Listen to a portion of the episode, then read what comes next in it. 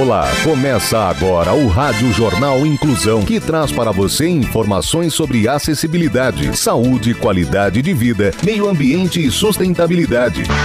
O objetivo é estimular a inclusão social e digital, divulgando matérias atualizadas sobre produtos e serviços que contribuem para a vida de pessoas com deficiência, mobilidade reduzida e da terceira idade. Jornal Inclusão.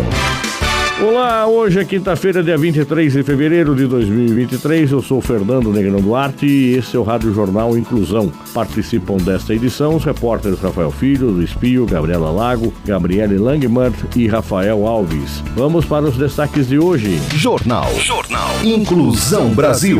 Por que que é importante doar sangue? Epilepsia. Saiba identificar as crises e como agir durante uma. Solidariedade. Solidariedade.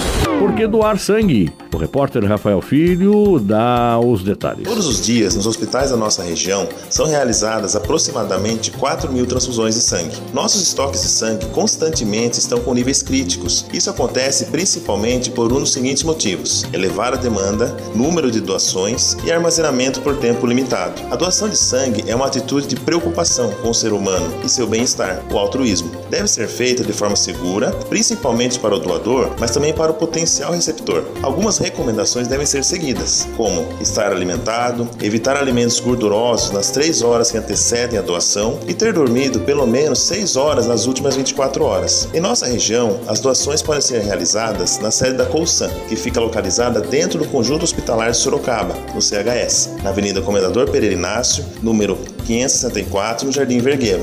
Mais informações pelo site colsan ponto org ponto br. Repetindo, colsan ponto org ponto br. Você também pode ler uma grande reportagem sobre o tema no blog focas ponto niso ponto br. Repetindo, focas ponto niso ponto br. Educação.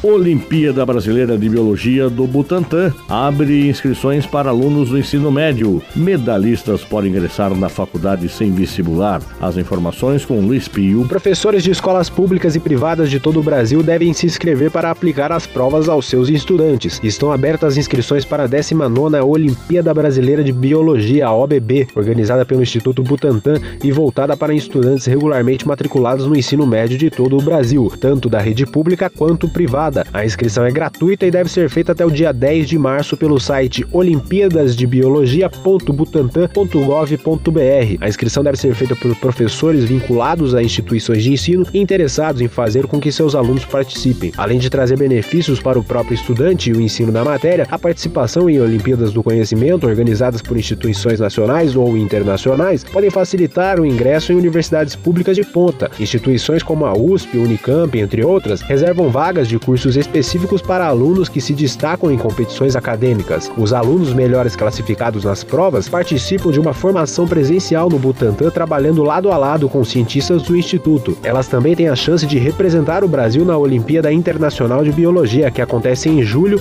e na Olimpíada Ibero-Americana de Biologia, que será realizada em setembro. Sobre a prova, dividida em duas fases, a O B B será realizada de maneira híbrida. As provas da fase um e da fase dois A poderão ser feitas tanto online online quanto presencialmente na escola, a depender da viabilidade e das condições sanitárias da escola. Já a fase dois B será realizada unicamente por meio do digital. Você está ouvindo o Jornal Inclusão Brasil. Escola inclusiva.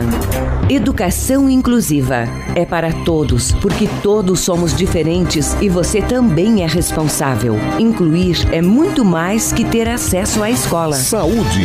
Epilepsia. Saiba identificar as crises e como agir durante uma que você estiver acompanhando. Quem tem as informações é o repórter Luiz Rodrigues. Segundo a Organização Mundial da Saúde, a epilepsia atinge mais de cinquenta milhões de pessoas no mundo, sendo três milhões no Brasil. Sintomas em crises focais, que são aquelas em que apenas uma área do cérebro é afetada. Existem dois tipos delas. Simples, que pode causar alterações no cheiro, sabor ou som, movimentos involuntários em áreas específicas do corpo, formigamento e tontura. Complexas, caracterizada pela perda de consciência. Sintomas em crises generalizadas.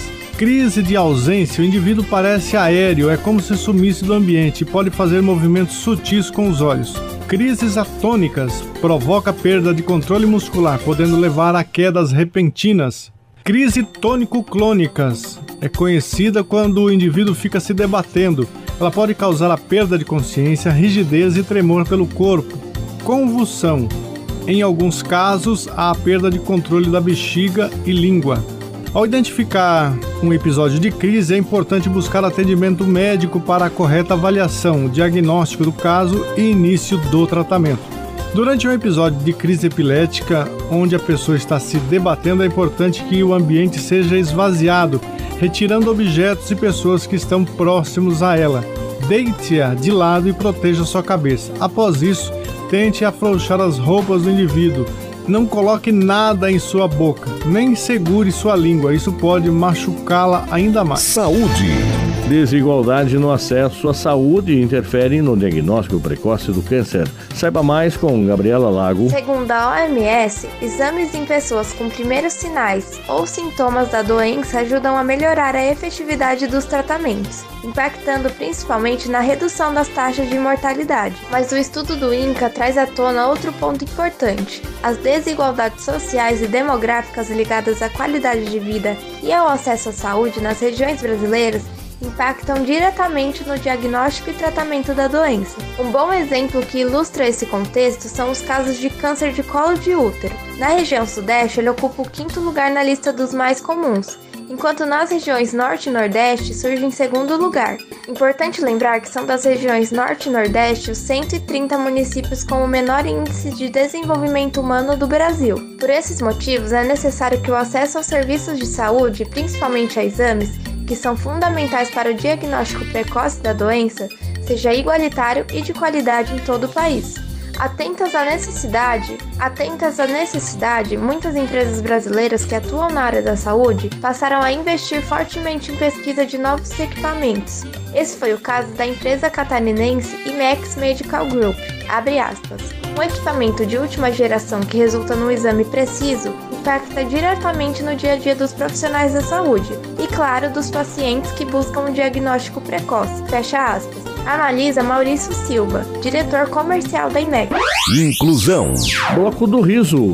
Bloco do Riso Frouxo dos Doutores da Alegria retoma apresentações nos hospitais públicos de São Paulo. Rafael Alves. Após dois anos de paralisação em virtude da pandemia, o Bloco do Riso Frouxo da Associação Doutores da Alegria está em ritmo de retomada. A iniciativa chega à quinta edição para levar a celebração de Momo às crianças internadas em hospitais públicos de São Paulo, seus acompanhantes e profissionais de saúde.